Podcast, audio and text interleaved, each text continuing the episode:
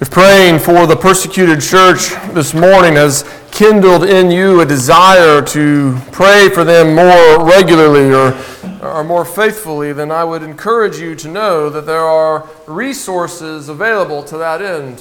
One of the resources that we recommend most often around here is from Voice of the Martyrs, uh, an organization that was started for that very purpose to help the church hear their voice, the voice of those who are persecuted, and to pray for them faithfully. You can go to their website, you can sign up for their uh, emails. There are all kinds of ways where you can pray very specifically for Christians around the world uh, who are persecuted for their faith.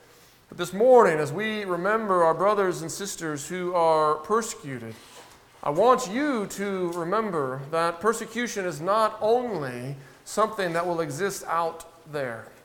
And so, with that in mind, turn with me to John chapter 15. If you have your Bibles, turn to John chapter 15. I'll be reading verses 18 through 21. You'll find these verses on page 906.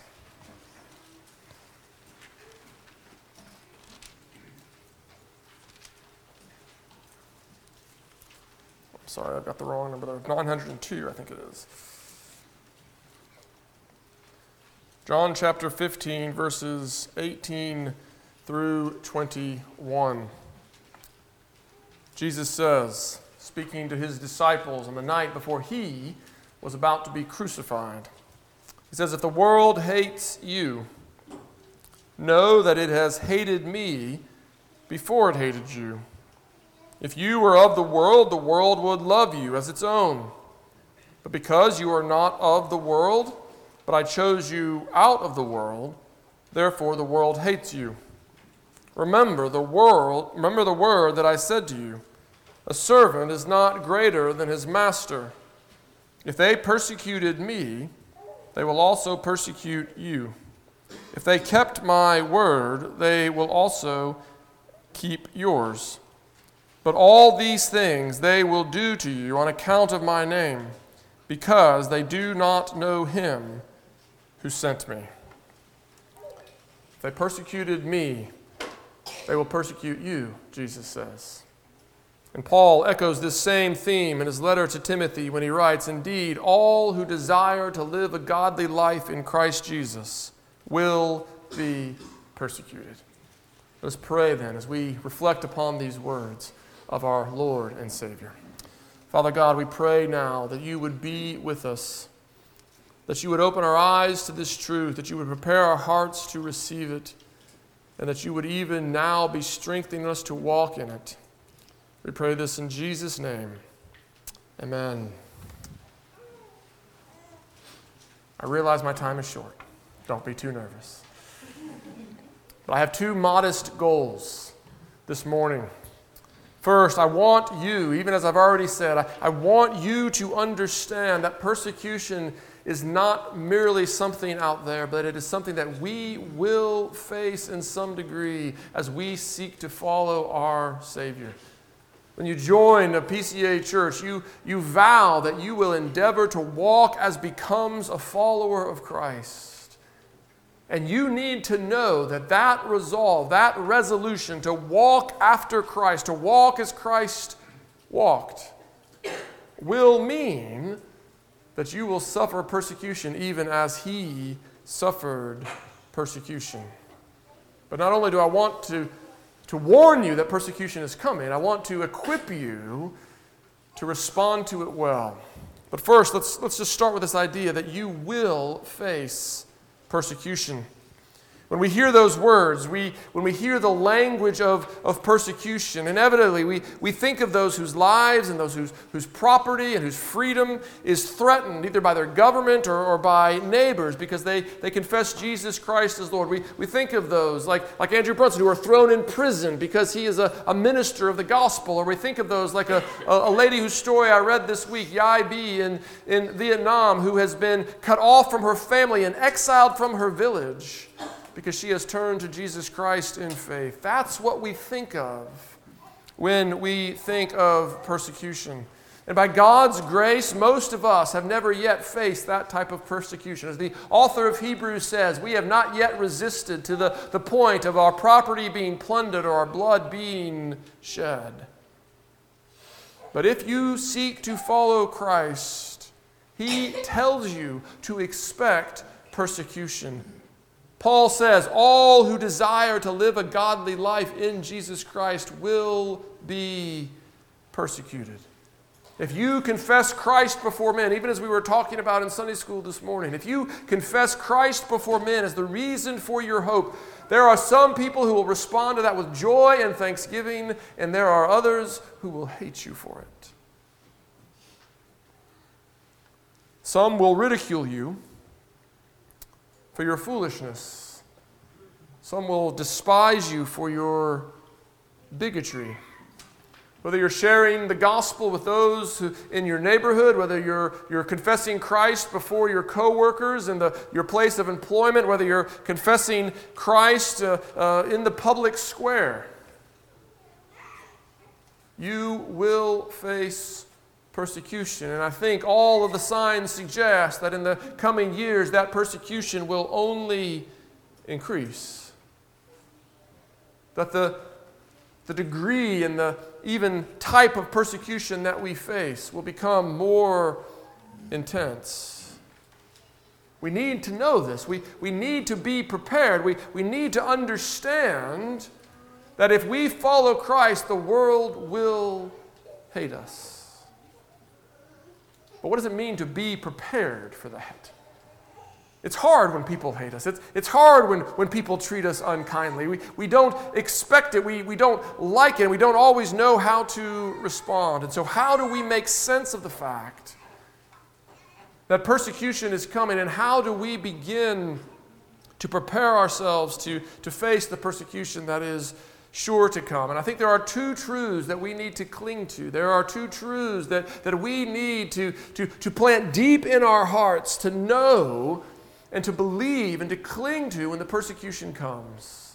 That we, even as we have prayed this morning, that we might be able to stand firm in the face, that we might be comforted, that we might grow under the persecution, and that we might even be a minister of grace to those who are persecuting. And the first truth that we need to cling to is simply this. We need to know that persecution does not mean that God has forsaken us. That is our default response. When persecution comes, we know things ought not to be this way. And we wonder if God is all powerful, if God is all good, how could He let this happen? We believe in our natural self that persecution means God has forgotten us, that, that Jesus has abandoned us, that Jesus promised to, to be with us even to the end of the age, but that, but that he has failed to keep that promise. We need to know how to interpret our persecution. We, we need to doubt our doubts. I heard that phrase recently and it, it really resonated with me. We doubt God when persecution comes, and we need to doubt that doubt because we need to hear it as the lie that it is. Think of Psalm 23, the, the great psalm that, that, that gives so many of us so much comfort that the Lord is our shepherd, that He is, is walking, uh, that He is watching out for us, that, that because He is for us, we shall not want. But think about what that psalm says. That psalm says that there will be times when we walk through the valley of the shadow of death. And when we do, He is even then with us. Yes, He's with us when we lie in the green pastures. Yes, He is with us when we walk beside the still waters, but He is with us even in the valley of the shadow of death. Persecution does not mean that God has forsaken you. But rather, remember the words of Isaiah the prophet when the Lord speaks through him to tell his people, Fear not, for I have redeemed you. You are mine. So, when you pass through the waters, they will not overwhelm you. When you pass through the fires, they will not consume you. Persecution does not mean that God has forsaken us. He, he told us that persecution was coming, and his promise to be with us does not mean that we will not face the trouble, but that he will be with us through it. And so, when we allow our troubles to cause us to doubt God's presence, we need to doubt our doubts. We need to expose them to the light. We need to remember the promise, not that we would not face trouble, but that He would be with us even in the midst of it. And it's not just that He's going to be with us in the midst of that trouble. The second truth we need to remember is that even in the midst of that trouble, He is working for our good. We need to, to speak to our souls and to remind them and to, to teach them that persecution and suffering does not mean that our good has been lost, that our good has been forfeited, that God's purposes have been thwarted. The promise of Romans 8 still stands even in the midst of the tribulation. In fact, I would suggest to you, if you keep reading to the end of that chapter, you will see that the promise of Romans 8 is made especially to those who are facing persecution, that they might know that neither sword, nor tribulation, nor nakedness, nor, nor any earthly harm that the world can bring against us can separate us from the love of God in Christ Jesus. And it is His love for us that promises that He will work for our good. God is working even in and through the persecution. We don't naturally believe that. We know it when we're sitting here in our comfort, we, we believe it when we're sitting in the classroom. But when the troubles come, when the trials raise their ugly head, we begin to doubt, and we need to doubt our doubts. We need to speak truth to the lies that, that, that seek to buffet our souls. We need to remind ourselves that no trial, persecution, nakedness, famine, sword, these things cannot separate us from the love of God. These things cannot thwart God's purpose to work for our good. For the good that He is working for us is not health and, and wealth and prosperity here and now.